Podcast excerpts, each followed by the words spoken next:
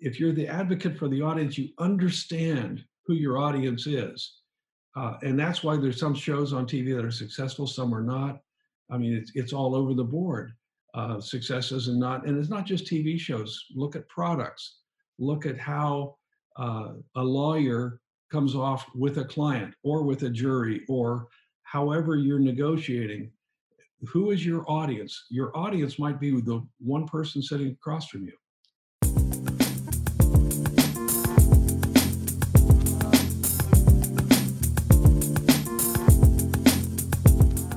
My first guest is Mr. Fred Ashman. Fred is a leading director, producer, and writer, and uh, he's incredibly well known um, in his field. He's got over 100 um, awards that he's received. He's a principal in the San Diego film community, and I'm very delighted to have Fred on. So, Fred, ha- welcome to the show. Thank you. It's great to be here, Cameron. Thank you. So, Fred, um, I the focus of our podcast because it's so much about entrepreneurship. I want to talk a little bit about your own journey. Um, you know, very few people have had your kind of success. I mean, you were not even 30 years old while you formed your corporation. Um, grew to a multi-million dollar corporation. You've represented some of the leading corporations in the entire world yourself. Um, and I just wanted to know from the beginning of your journey, from where you started, first of all, what made you think that you could do it, and what gave you the idea that to start your own company? Well, a couple of things. I, I started very young, and uh, it was in junior high school, and we had an aptitude test. Well, that's what do you want to be when you grow up test. Right. And uh, they had all these questions, but it, I, it, just was clear to me that I wanted to. My dad was an engineer, uh, design type engineer, uh, and I wanted to be an audio engineer. That was fascinating to me. I was already playing trumpet, so I wanted to be a professional trumpet player. I loved TV, and even as a kid, I had my parents take me to the local radio and TV stations just to see how they did it. I wanted my big goal was to be a TV director. And then I always had a fascination with airplanes. My uncle Bob uh, flew a, an Aero Commander, uh, which is a twin engine uh, corporate airplane and he let me sit in it when I was an eight year old, and I had the bug from then on. So I wanted to be a pilot. Uh, and I, as how, I, old were you when you wanted to be a pilot first? Thirteen. Oh, wow. Oh, eight years old. From eight years old on, when I sat in that, he let me sit in the cockpit and touch the wheel in the hangar. That was it. I was, oh, this has got to be cool. and my dad would take me out, and we would watch the airplanes come and land at the airport sometimes. And so that was all part of it. So I wanted all of those things and it, I just kept up with it. And by the time I was in uh, high school, I was playing trumpet. I'd been playing since third grade. I was playing really at college level. And by the time I left high school, I was uh, playing uh, semi professionally. And by the time I was 18, 19, 20, I was playing professionally with my own band. We were playing at Disneyland on the main stage rock. And we actually opened one concert for Stevie Wonder we did had a record contract, so on and so forth. But I also, at the same time, was pursuing the uh, the directing piece of it and the audio piece of it. So when I was just out of uh, high school and into college, I started working with an AV company that had big audio department, and we're doing sound for the rock shows. So I ended up mixing sound for uh, Moody Blues, Three Dog Night, Steppenwolf, Canned Heat, uh, even the Count Basie band uh, in concerts. So I was doing the the audio part of it as an engineer. That was achieved. When I was 18, I directed my first commercial television show through a local TV station, and it was a junior achievement program. You had to come up with the idea, you had to write it, you had to sell it, and then you had to put it on the air. And we used their professional staff with the cameras and the tech.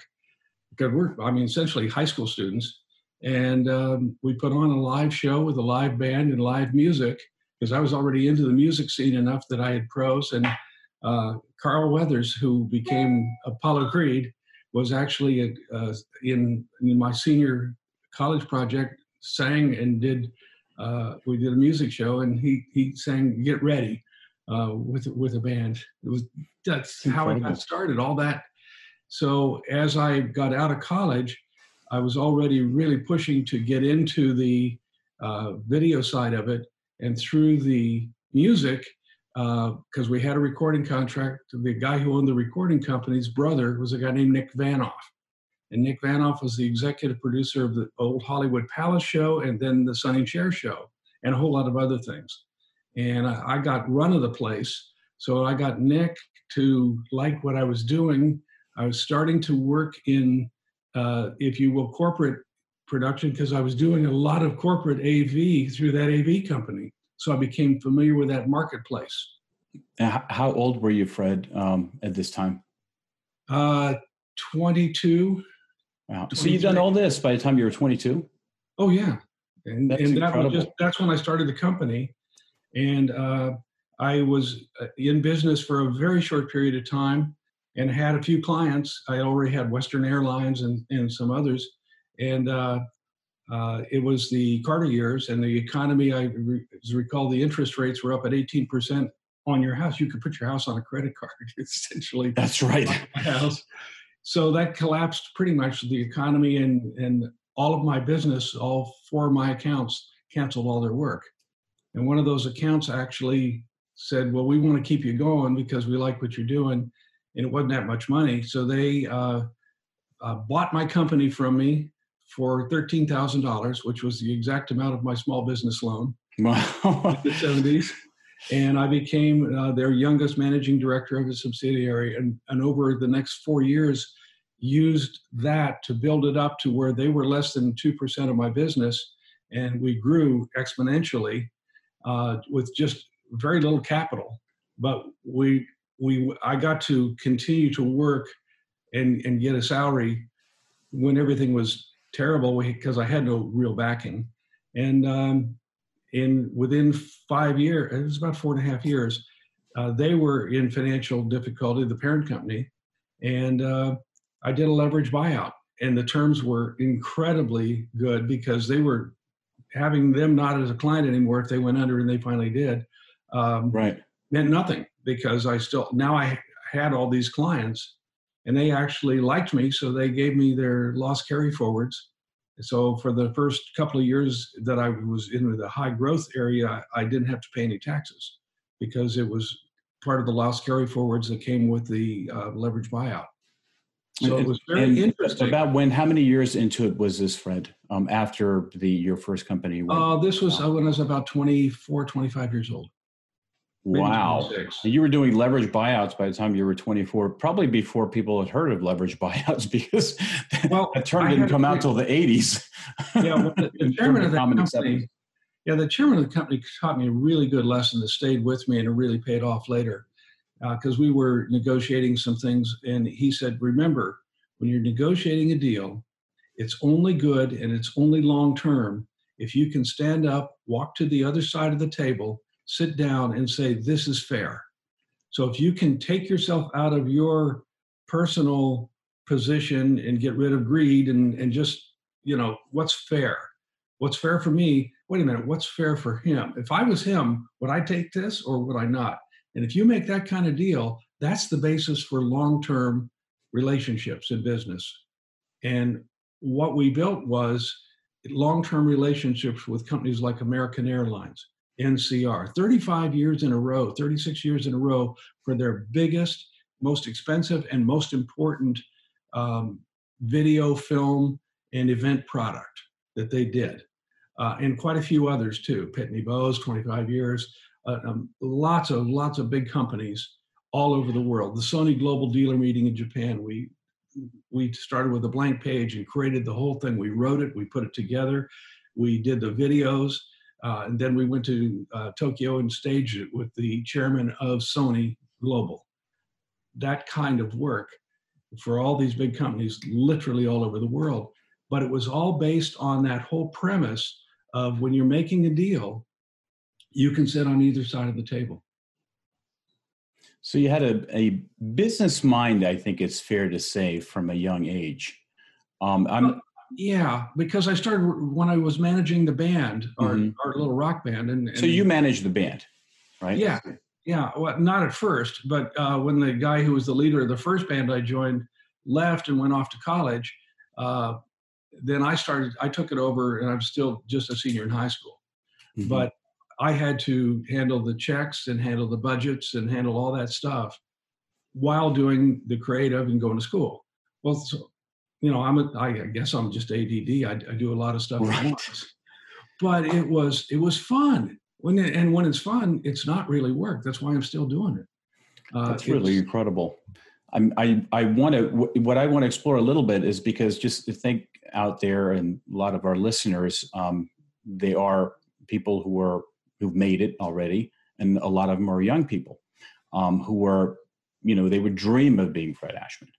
Um, and if you, it's interesting as you explained to me, you know how you got into the business, which is that you were already a musician, and that entitled you or gave you an opportunity to learn about the production side of it and how to you know you were working with the sound first. You you you had a lot of interest and you you basically it looks like you were just incredibly multifaceted. So you had the interest and you pursued it. And it, it doesn't sound like you're a person who ever lets anything hold them back you know? Because most of us mere mortals if we had you know the failures you had very early on um, we would have just quit right? And i, I just i want to hear because uh, you know this is about the real story of entrepreneurs and I, and i'm fascinated about what made you keep going. I, I wanted it.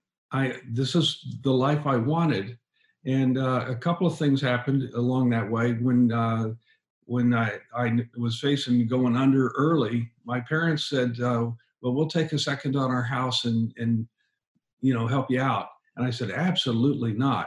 I said- Right. I said, "I'm young. I can recover. You guys, this is your nest egg. I wouldn't take. I will not take your money. I'd, I'd rather. I'd, if I have to do a BK, I will." But I'm not going to have to do that because I haven't got anything to, there's no, no assets here anyhow. And I don't owe that much. It's just a, you know, the rent on, on the building and such. And then uh, this other company came along and uh, who who was a client who, who liked me and they said, yeah, we'll pick you up. And, you know, cause this is just going to be a, you know, probably a six month deal until you're on your feet again right. And and didn't they were big and i was very little so it didn't cost them much. It was penance and they got somebody to do their work in the meantime on the cheap.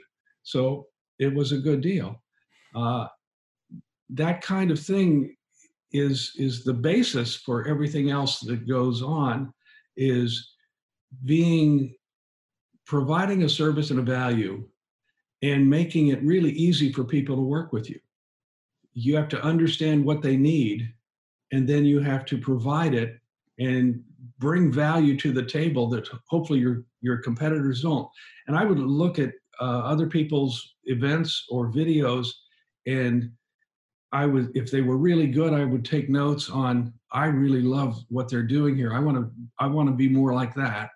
And if they were really bad i say oh man here's an opportunity. Hmm. because if i can get in the door then i can get better. And the the other thing that was all part of this was all the way back when I was very young.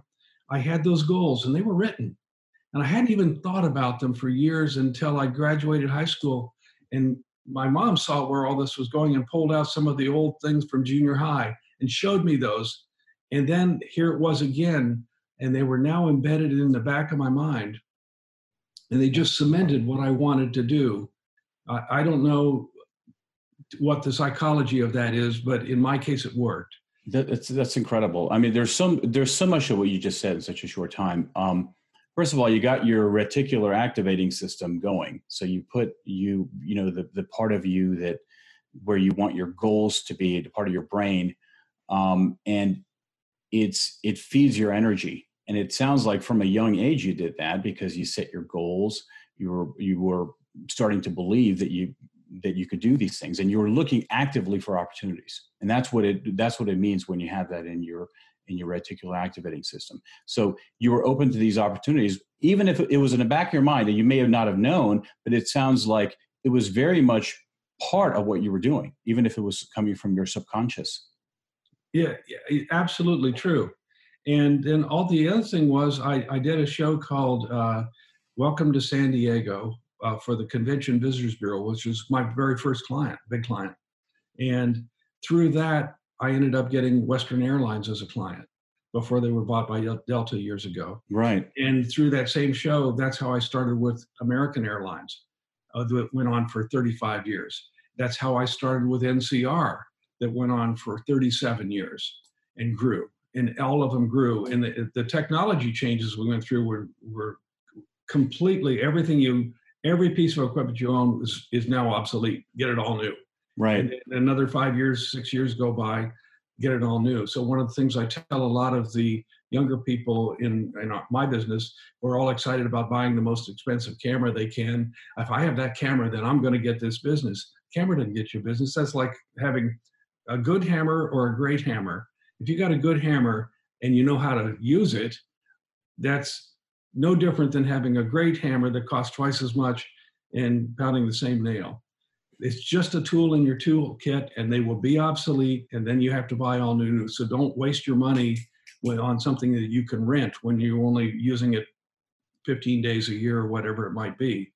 And when the rentals of your real business that you know things you have booked if the rental price it, it is you know 50% or more of the cost of that item and you're going to be able to keep that item for a couple of years then buy it because you already have 50% of your investment coming back to you in because you're going to charge the client just as though you rented it.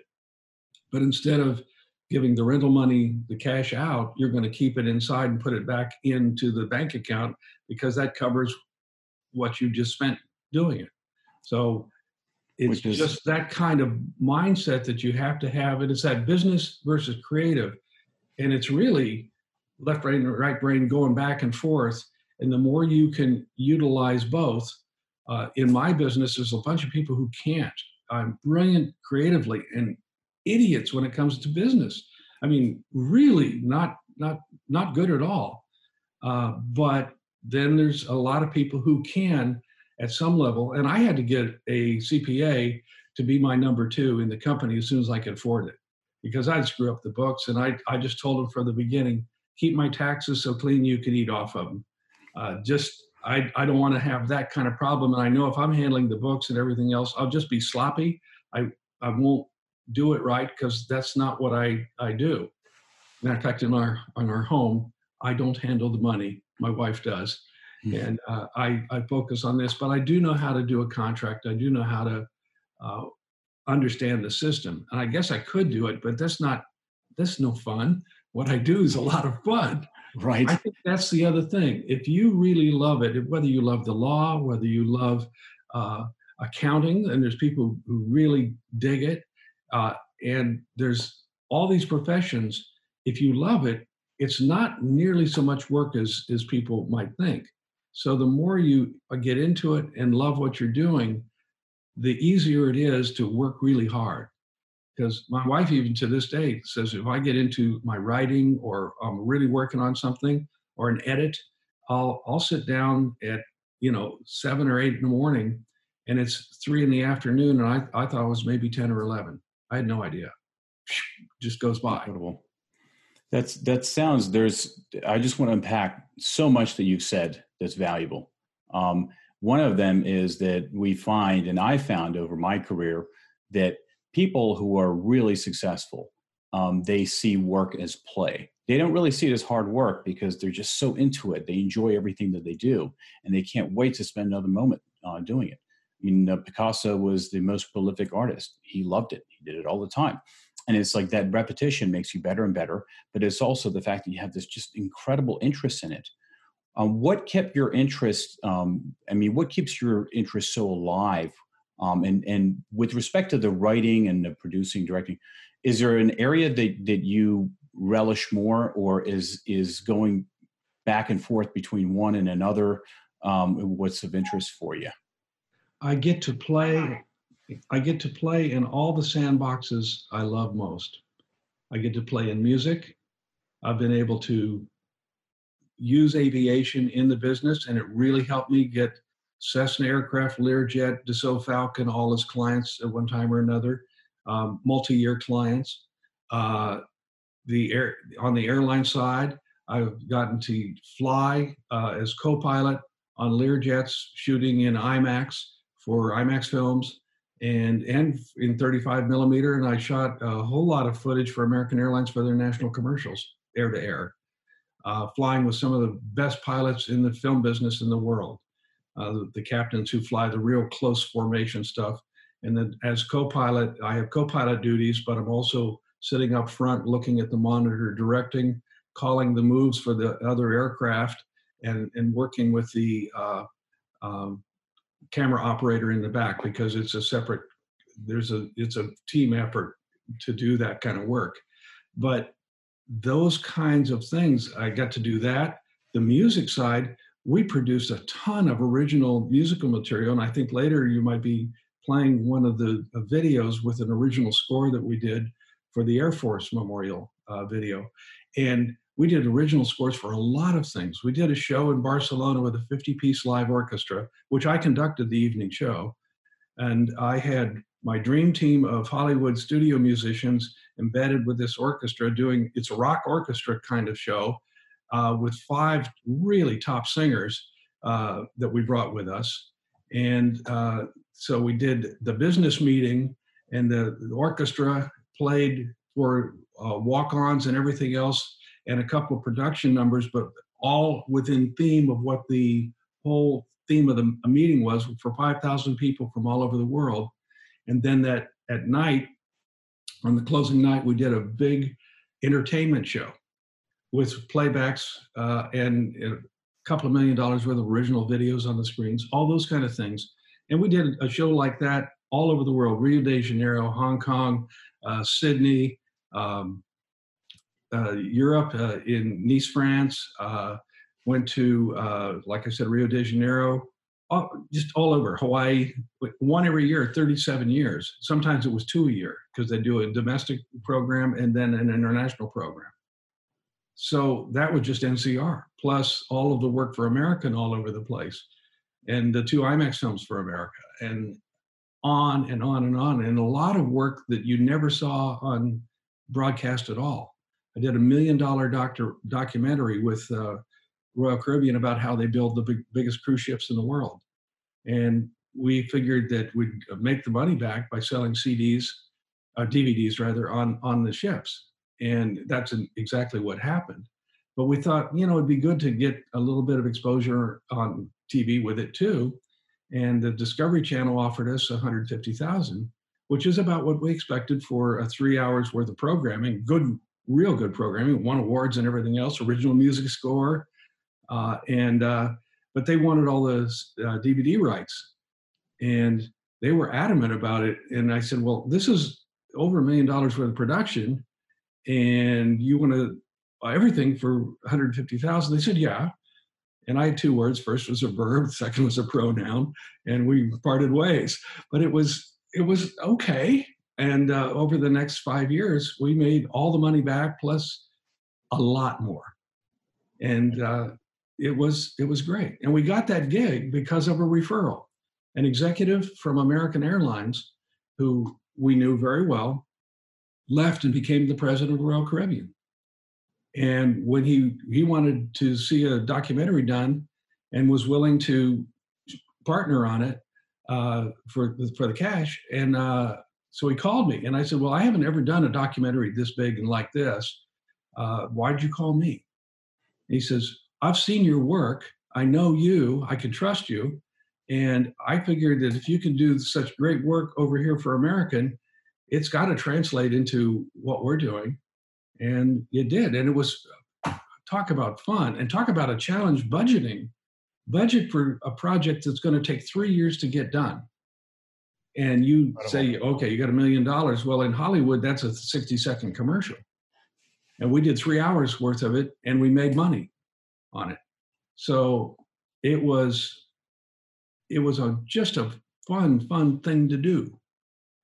I just it, it's really fascinating for me, but I feel like I'm trying to control a fire hose here. you have so many different interests. There's so much that you've done, and there's so much that you do. I mean, it's it's it's uh, you know if i had to try to give a cookbook to somebody about you know how you can be fred ashman i think that's pretty much we've established that's impossible but if you're if it's not if, impossible i'm going to stop you there i think that people can do exactly and there are people doing what i've done but they're small. They're not really, really big. We we beat out big, big competitors for years uh, with with what we were able to deliver and the relationships, the personal relationships we built with the uh, the people who hired us and the executives. Uh, and there's relationship many, many examples trust of that. you establish. I'm sorry to interrupt you. Is is based on a trust you establish, right? As you've mentioned um, to me many times, that it's that building that trust and having um, having that kind of rapport and and building your reputation as being an honest broker and th- keeping things fair is so core and key. And here I'm talking to a world class writer, director, producer um, that everyone's going to think of as a creative, and you're giving me the best business advice. Well, thank you. Well, I, I got that because my mentors were great business people. And we had some uh, big clients that we resigned over things like they don't pay their bills uh, and they string you out. And because their accounts payable department makes their bonus on how long, in the words of one vice president at Chevrolet, how long we screw over our small vendors on the cash flow. And I said, I can't work for you. He says, Yeah, we get somebody good like you guys, and we don't hold them very long because they move on because uh, paying the bills is out of my control. It goes over to finance, and they don't care. That happened. And I'm going, and I don't mind saying who it was because it's true. Uh, it was a long time ago. They're probably the same people, probably aren't there. Maybe they changed their ways. Mhm. But I'll tell you what, I'd never buy a product from them because they couldn't be trusted to just pay. And a small company, that kind of thing on cash flow can absolutely break you. And one of the reasons I had to get a, an accounting guy in early is I didn't understand cash flow. I didn't know what it meant to depreciate an asset. I didn't know any of that stuff. I wish I'd had it in college. I wished I'd taken a class in that. I did take an introduction to law class as my own elective in college, and it was one of the best classes I ever took. Uh, it quickly got, you know, to where I knew I didn't want to be a lawyer because that wasn't my passion, but it really was helpful to know some of this stuff. And I would say to any young person, if you haven't had, go to a junior college and take a basic accounting class and understand just some of the real basic stuff that I didn't know. I had to hire my own guy internally, and I was using outside accounting firms before that, small ones, uh, because when you're doing your business, you can't get mired into the weeds of that kind of pieces of it. You've got to get people you can trust, and you got to have people you can trust so that the taxes don't come back and bite you, because they can bite you hard if you don't do it right. Right. I mean, that's again, there's just so much to unpack there um, in terms of running the business and the cash flows. As you've already mentioned um, earlier in our discussion, the cash flow is important. You don't want um, young people who are getting into the business to spend all their money on the best production equipment. First of all, the technology changes. And secondly, you've got to be careful about cash flows, don't you? Absolutely, because, well, for example, uh, our contracts had a deal where uh, we get at the time of signing the paper before we started work, we would get 50%. So you're always working on OPM, other people's money. Correct. You don't want to be at risk for your own money. And then you have to monitor your budget. And the creative, the, one of the things a lot of creative people do is they over, they under budget and overspend. And that will put you out of business very quickly. Uh, I mean, as simple as that. You can't sell something uh, for less than would cost you to make it. You're not going to make any money. You cannot pay yourself. You will go under. Don't do that. I mean, this is so simple, but uh, creative people do it all the time. And I've seen it. What, what is their, their thought process? Is it that this will be so successful, I'll make 10 times more money than this? Is that the thought process? Or is it that, you know, you just don't have any focus on the business end of it? I think it's the latter. I, I just think most of them really don't. They think that they're going to be on budget when they start, and but they never leave enough money for the post production. They underestimate because they want it to come in on a number, and uh, you, you can you know I've done that on a couple of them, and I took it in the shorts, but I fortunately was small things that I we did early and um, I learned my lessons and to not do that. And, and it, the bigger the budget, the easier it is to blow the budget because you think, oh, I've got plenty of money here. No, you don't, uh, because it's a big project and you have to be able to look at that. Part of the, one of the big jokes, that and I use it with uh, young people when I talk to them sometimes, is what does it take to make a uh, successful film, a really good, a really good film, or a commercial, or or anything in this business to really do it right? What's it take? And they'll come up with, oh, you got to have the right equipment, you got to do this and that, and all the creative stuff. And then I said, no, no, no. No matter what they say, I say no. Money. It takes money, lots and lots of money. And if you're doing something even halfway big, you will hemorrhage thousand dollar bills. And you do if you're not careful. So, and I also tell them if you don't see it on screen, try not to spend money on it. These small productions that finally get a, a little bit of a decent budget and they want to get star trailers and they want to do all this stuff, you know, like a like a big Hollywood production, and they end up overspending and losing their shorts. Don't do it that way because you can't see any of that on screen um, you know do what do what the minimum that you need to do to make it come come off right and if you got a real star which most of them can't afford to get to start with uh, even when i did mine I, I didn't have any trailers and i had a whole lot of veteran actors on it and they were all fine with it because it wasn't a giant they knew it wasn't a hollywood feature but it was a feature it was a multi-million dollar feature and but they also had fun working on the set, and they said that the difference in the way our set ran was so much more fun than a lot of the Hollywood sets where it's like, you know, there's a lot of tension, and a lot of stake, and there's there's people who are pretty tough up there, and uh, part of the reason I chose not to make my career in Hollywood. That's incredible. I mean, again, it's the there's a certain amount of pragmatism in what you're saying which is which is incredibly important. And anybody who thinks of, of people who are creative isn't thinking okay i better think about budgeting. A lot of people in politics say the same thing. Unless if you have the dollar bills or you can get it don't think about running for office. And in so many different uh, avenues it's really that story. And when there is more money there's more responsibility um, at, at least to shareholders, et cetera, then you got to worry. And you know, I, I've noticed that um, a lot of people who are really successful in their fields, like for example, writers, it used they used to say that if you want to be a good writer, you should be writing every day, right? Instead of you know, because a lot, you know, and I see this in my own profession. You know, as you know, I do business and IP um, law, and uh, many times when you think of someone who is an inventor, everyone thinks of a, a, flash of light bulb. You know, light bulb went off in their head, and it was a flash of genius. Okay, and what really happens is they tend to be people who are working in a particular profession, and they see this opportunity, um, and they say, "Well, this is this is incredible. Um, you know, let, let me change things. Maybe there's a problem that needs to be solved." You'd be surprised how many people with this this terrible pandemic, the coronavirus, are calling us about inventions for that problem.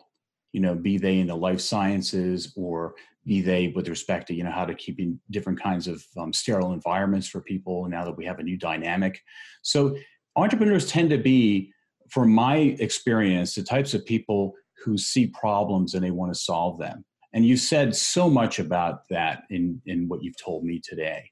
You know, you saw you, you for example i am sitting here i'm very interested in how did you get into all these different areas of production? Like what made you think of going into the commercial side? You know well and, how did you see the opportunity? Yeah when we say the commercial side for me it means industrials, uh, which are often thought of as training videos. Well i didn't want to do training videos because if you, you look at those that's the bottom of the market in terms of budgets so you can't do the really cool stuff and it's and it's fairly boring content uh, and they don't have the budget. So you you want to do something that's more towards the commercials but the, the, the agencies control all the creative in the commercials. Uh, you know they get some good directors who will really put some pizzazz on it and work on it and there's some very wonderful creative people but the agency itself has the client, has the control of that, and then you're you're a work for hire to put their ideas and such together. Uh, and I didn't want to do that. I wanted to create stuff myself, and but for a purpose, and it's all measured by the audience.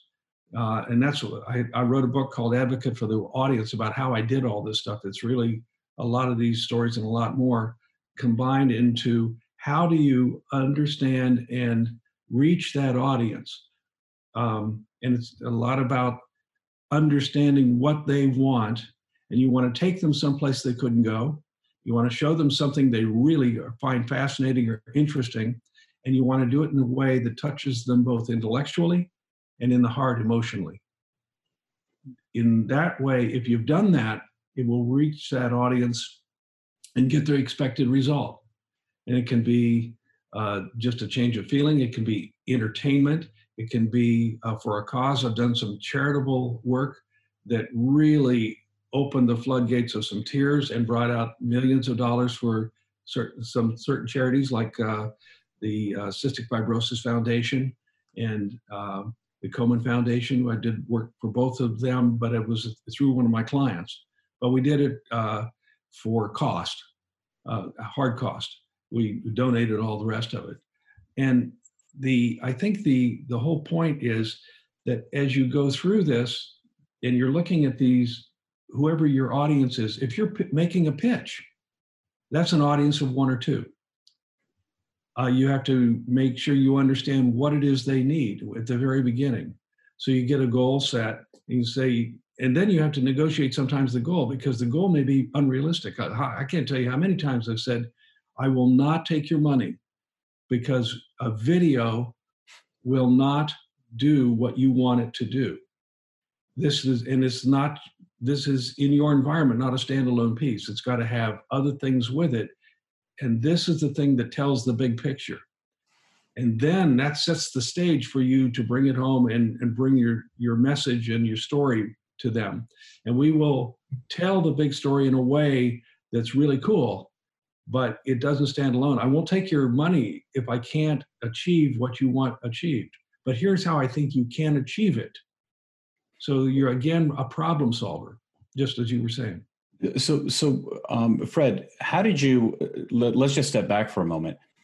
What gave you the idea to explore this avenue as a business, and and what made you? Did you? And what made you think that that you could do it, or, or even to get in? It sounds like like you were sort of creating your own opportunity here. I just want to just sort of step back on that. It never occurred to me that I couldn't. So it, it's, has that been like that your whole life? It seems like you don't take any failures or challenges seriously. It's like you just move on to the next thing. You have interest. I, I took them very seriously. How, that, how can you do that? It's amazing to me. Well, um, yeah, I take them very seriously, and uh, I still have nightmares about some of the. Stuff. So you do take it seriously. And I, and I go, but you overcome it. Why, right? did I, why, did I, put the wrong people in charge? Why did I do this? Why did I do that? Uh, matter of fact, when I was in the middle of uh, some of the bigger productions that I was had two hats on. One was the producer side, which is both creative and money, and the other side was the director that's really focused on the creative. And she caught me actually having a verbal argument in the mirror in the bathroom in the morning. And she came back, she waited till I was finished and she said, Well, who won, the producer or the director? And I said, Frickin' producer did. uh, you have that tug and pull within you because you have to. You have to because you won't be successful when you're constantly challenging is this right? Is that right? And then you try to get to the areas you don't aren't the best in, you hire the best, the best you can afford to help you and you uh, a lot of people are very dictatorial when they get this power of a director.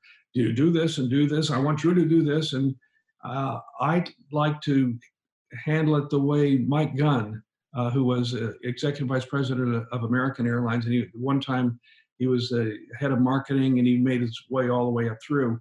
And he was my boss for many of those years. But he taught me says the words you're in charge here's what we need to get done. Here's the resources you have. that we'll give you to do it the money, the budget usually, and then any cooperation you need. We'll give you airplanes and you can get on the ramps and do all the stuff. Uh, we'll give you lia- liaison, but here's your budget. Here's what we want to do. You know this audience. By then, I knew the audience. He says, You know the audience better than anybody we've ever used. That's why we keep coming to you. You're in charge. Make it happen. And I like to do that with good creative people. I did it on the Scout yesterday with the uh, set uh, decorator. We're looking at locations for this drama. I'm, I'm, just a director on it. I'm not the producer or anything else. I was hired to come direct a couple of episodes of a of a of a new show, and the there's two directors. Which one is doing the first two episodes, and me. And the first director was giving her very specific. I want this on this wall and this kind of thing. And uh, when she came to my my I'm doing the second two episodes. This other guy's a very good director. We just have different styles. And uh, she was taking all these notes, and then I she says, "What do you want on this wall? On this wall?" I said, "What do you think we should? Here's the what we're trying to create. Here's the atmosphere of this room with this teenage kid, and how are you going to decorate it?" And he's into this, he's into this, and we're talking about. It. I said, "Maybe you put a surfboard somewhere. Where do you want it?"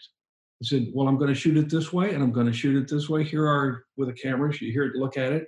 Here are the angles I'm going to shoot. I got to have something there, something there, something there. You decide. You're the set decorator. I'm counting on you to make it great, better than I would have done. And, and you and you're giving the responsibility to them, and they feel they they they want to satisfy what you've asked of them, but they also feel like that you have some confidence in them as the general, essentially, right? And I absolutely do because I don't want to cloud my. There's there's other people like this other director. He's really good, and he's doing the pilot in the first one, so he's setting some of the tone that I'm going to follow in terms of the way I shoot the thing, and the way the lighting director lights it, so it'll have similar looks. We're going back into some of the same locations that he already shot to continue a scene that he started shooting. So I've got to make sure that I see what he did and not have it so different that it, it's jarring to somebody who's looking at episode one, two, three, four, five. And uh, so I'm going to take my, a lot of cues from him. But on the other hand, I'm going to, the way I get there may be a little bit different. And uh, we're both uh, have a great deal of respect for one another. Um, he's done a lot more drama than I have. And uh, so it's just a different way of getting there, but we're headed for the same goal with the same audience. And that's, but I like to uh, really charge people with giving them that authority, giving them a responsibility, giving them the scope, and then being able to follow up to make sure that it's it's done. And anything that's in this case, I know what the what's going to be there already and I know that the people can do it. So I'm going to count on them to do a little bit more than just what I want because if you if you give them do this this way, it, it all of a sudden they're not going to want to challenge you. You're the you're the boss. You're in charge. Do it this way. Well, I think we ought. To, I said do it this way. So guess what happens if it turns out wrong? They're going to get blamed anyway, and uh, they'll say, "I did exactly what you told me to do." Well, you should have you should have fixed it, or you know, and all of a sudden it's it's hostile, and you never want to work with these people again. They don't want to work with you. Whereas I come around the other way and uh, give them the authority to do it, and if we need to change something, we do. And there's uh, no yelling. There's no necessary that. And I tell people at the beginning of a shoot, and I know others who do the same thing and I, I know uh, Tom, who's this other director, does the same thing too. Is this is not brain surgery. If we screw something up, nobody dies. This is art, and it's you know it's it's a TV show, or it's a film, and if we mess something up, we can do a second take. Right. So so come on, just let's relax and and do the. We're all in this because we love it. Doesn't have to be tense. It's funny because I've heard of people um, who are directors. I've known some that um, they have a vision in mind, and it's got to be exactly what they were envisioning, which is very difficult to do in in the way that you do it, you're you're giving, you're doling out responsibility. You're in effect giving every one of those people um, their own entrepreneurial um, bubbles. You know, well, yeah, they're you all know, becoming yeah. uh, contributors to this project, and you're going to be okay with some differences versus exactly the way you, would have done it. Which sounds well, that that in itself is is is incredible. Well, not really. I think that it's it's a good management style uh, now, on the other Great hand, management. I am a I'm a I am a stickler to if it's not right, we got to make it right.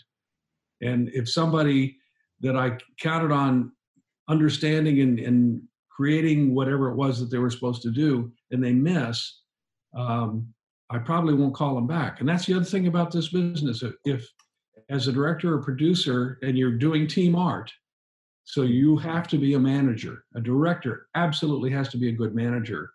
Uh, and some manage uh, as other managers do by by terror. By some of these Hollywood directors, it's you know they just scare the hell out of you, and and they turn around and they'll just fire somebody off set like that. And sometimes it's just to get everybody else sharp. I mean, literally, it's that it can get that cutthroat because I know some people who have been on sets in LA, and it's part of the reason I didn't ever want to work up there. Uh, uh, one real good assistant director who AD'd on, on the feature I shot um, was doing the assistant director work on some big, big ones. And they, he just said the, the hostility and the, the tension uh, of working there all the time because at any moment you can just get fired with a snap of a finger say the wrong thing, cross the wrong person, and it, it, it's just different. And not every set's that way. I I've heard of some really good sets and and such up there, but uh, bottom line is when you when you're working cooperatively with people, this is team art. So you want to get good people and allow them to do their art for you within the direction and the parameters you set up. My experience has been most of the time it's the work that they've done has turned out better than if I had told them what to do because they come up with inventive things that I never thought of because I'm thinking about something else. And for those directors who can get into every little tiny detail and do all that stuff, bravo for them. I, am not I, I'm not the guy who can do that.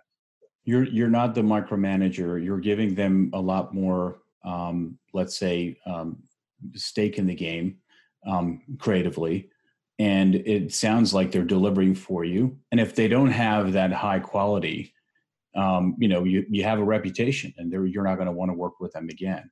So they they realize that after this project that'll be it if if they don't. So you keep the quality high but it sounds like you don't micromanage them and, and the overall work product is is more interesting than than if you thought of it yourself yeah, I, I, I, think I try, I try to do it that way. When we get on set and you're actually shooting, you can become a bit more of a micromanager. But I like to do the same thing with actors. Uh, there's, I, I feel a director is doing his best work when he's not, quote, directing, but setting a stage. And I, I like to equate it to what I, I think would be a, a sports analogy with a football coach. If you're working with the pros, uh, you might work on some basics and such in practice and everything, but you're really refining these finely skilled people into working as a team and in executing a plan more than you're telling them you got you got to do this this way and such and such they they already have those skills so you're you're trying to get them to work together and make something happen. Orchestra conductor. You know the greater the orchestra the better. They're just going to do it and then you bring out some of the fine points to make it even better. The director is like a coach it should be but if you have to get very directive and i can i've worked with a lot of level of, of actors and some of them are really not very good uh, and some of them are very very good so you got to work with those performances and help them. And sometimes you find yourself in a more of a teaching and role, and sometimes you find yourself more in a coaching role, and sometimes you just get the hell out of the way and let them be great. Uh, working with James Garner, and I got to work with uh, Jonathan Banks is wonderful. James B. Sikking, a, a lot of these veteran character actors, Kimberly Brown from the soaps. Uh, they are so terrific. You just set it up, write a good script. Script is everything, and then let them go with it, and get out of the way. And then if they do a performance, then you can go and say, "Well, make this a little more up." I this part didn't work, and you know work with them on that. But this other was great. Can you give me a little more of this, a little less of that? And then they do it, and you go, and they make it even better. They do something that you didn't even expect. That's incredible. So that's that's those are, are excellent lessons. Um, I, I, I, think that works in any business. It does. It does. And that I mean that kind of segues into what I want to talk about your your book, Advocate for the um, Audience, and it it sounds like um, from the principles you're talking about would would be applicable to any successful business not just in, in the creatives. And and I, I am just fascinated by your book. There it is. Um, I'm kind of excited about it because it took me three years to to make it happen, and uh, three years of fine tuning. I really got to fine tune the art of procrastination. I mean, it was the hardest thing I've ever done because I think because I one I never written a book, and I never really thought about the methods and techniques I've been doing. And my wife's a, a human resources person and a, a very excellent manager and understands human behavior a lot. And she also has been a management development person. So uh, with a couple of master's degrees in those fields, and and we got to talking about it, and she says, "Well, you did this and this and this, and has the correct terms for them." I said, well, what's what's that? What are those? What does it mean? And she explained that well, you did this and this, and that's that's called such and such. And I I never thought about it. I just didn't think about it because I was I was using the techniques that were taught to me by really really good bosses who were my clients, mm-hmm. guys like Mike Gunn uh, at American and and others. Uh, and I just, the way they treated me was the way I found worked because it really allowed me to do my best work for them. And you always know that whatever job you do, out of 37 years with some of these clients in a row, there were times when if if I knew at any point in time you make a big mistake, a little one you can you know fix, or everything doesn't have to be exactly perfect on a live event because things are going to happen. But it's how you recover if there's something goes wrong. But it's also just del- consistently delivering something that works with the audience. That's why I call my book Advocate for the Audience. And that's why my focus is on that. And you might call it advocate for the consumer of my product. Uh, so I come at it kind of a, from, a, I guess, a marketing mindset but those things, if you come at it that way, it really, really works. It really works, and it helps you. But you're, no matter what happens, this could be your last gig. This could all be gone like that because there are literally dozens of very good, competent companies beating at the doorsteps of all these clients. And they couldn't believe how do you keep clients for so damn long? The big ones against all the competition in the nation, this little company in San Diego. People in San Diego didn't even know we were here. We were probably uh, one of, if not the biggest production company in town for the whole time. They, a lot of people didn't know we were here because we were doing all of our work other places. And we didn't get hardly any LA business because they felt that, well, if you're a production company and you're not in LA, you're not anything. And I even had one time we, we got the Pitney Bowes account. I remember pitching the account, and we got that account because an NCR guy, uh, vice president, left and was hired by Pitney Bowes. And he went to one of their big meetings and saw the videos and saw the way the production went and told the guys, You got to call Multi Image and Fred because they do a way better job than the people you have doing this. And when we went in to pitch them, one of the, there were three guys on the committee and one of the junior guys in the committee said, absolutely told me right now, says, listen, I, I, I like to work with New York production companies. If it ain't New York, it ain't shit. Period. That was it. And and I said, well, you know, a lot of what you're doing is New York theater centric, but your audience is from all over the country. And if they're not into that New York theater style, then you're you're not really connecting with them. And I said we use a much broader approach to it and look at that audience and try to make sure that in the entertainment part there's something for everybody. In the uh, in the show itself, it's not a New York stage show with skits and then speeches. We try to integrate and, and bring message all the way through and with a lot of entertainment elements. And I think we can actually reach your audience more effectively. Uh, and the New York people will also like this. They like Vegas, and and they kept saying, "Well, you, your shows are more like a really good Vegas show than a." And these are the business meetings. You understand? And it's it's a are, are, these are these marketing people or are they because it sounds like you're you're teaching to the marketing people because when you say when you say advocate for the audience fred it's uh, somebody might think um, when i first looked at the title of it um, i thought well well yes of course you're always going to try to do something good for the audience but when you've explained to me about this concept that you know you're really looking at it from the perspective of you're if you're my client i'm going to make sure that that you get the very maximum kind of a reach or understanding or, or love by your particular audience, which is going to give you more business and make you money, and you're going to want to work with me more. I mean, very much of a business focus there that I think is is sometimes lost in a lot of creatives. Yeah, I think so too, and I've seen that. Uh, we had uh, there's there's one young man who I had come in as a director in our, on our staff, and I gave him uh, a video to do, and he and we're busy. We're run, I'm running all over the world, um, you know, doing this and that and directing, and, and then coming back and writing. So I'm not a, a hands-on manager all the time. But in this case, it was a, a fairly small video to be used in one of the big NCR shows.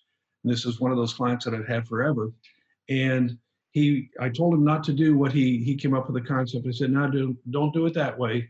Do it more this way the concept you just presented, don't do it because I know it won't work. The uh, client won't like it. And so I went away and he spent the money and he did it his way. And it was the first video and jeopardized the, at that point, 20 year relationship with that client. The first video, they, they said, What is this piece of SHIT? And they refused to run it. And uh, he got real defensive and I had to let him go. Wow. He, and he since then is successful. Oh, he maybe learned his lesson, uh, but and or read your book. So, well, I, the book wasn't done. This was, you know, 15 years ago. Okay. Uh, but the whole point is that uh, if you're the advocate for the audience, you understand who your audience is. Uh, and that's why there's some shows on TV that are successful, some are not. I mean, it's, it's all over the board uh, successes and not and it's not just tv shows look at products look at how uh, a lawyer comes off with a client or with a jury or however you're negotiating who is your audience your audience might be the one person sitting across from you one of the other things too is integrity and trust those two things are like this and think about your own personal experience if you want a dentist, do you go to the yellow pages? Or do you go to somebody and ask about a referral? Everything's a referral. So everything you've done, even if you're not working for them anymore, the new person came in and just is going to use his new people no matter what. You're going to lose some clients along the way that way. We did a couple of times. But, uh, you know, sometimes after a five year, six year run, most of the clients were pretty long term. But even then, if it the people who are getting replaced will sometimes go someplace else and hire you, or they'll refer you. Uh, and even to the new people, I've had a situation where the new guy came in, changed everything. We didn't do the huge show that year. That person, because the management had seen the quality of what we did, fired him. It cost them their career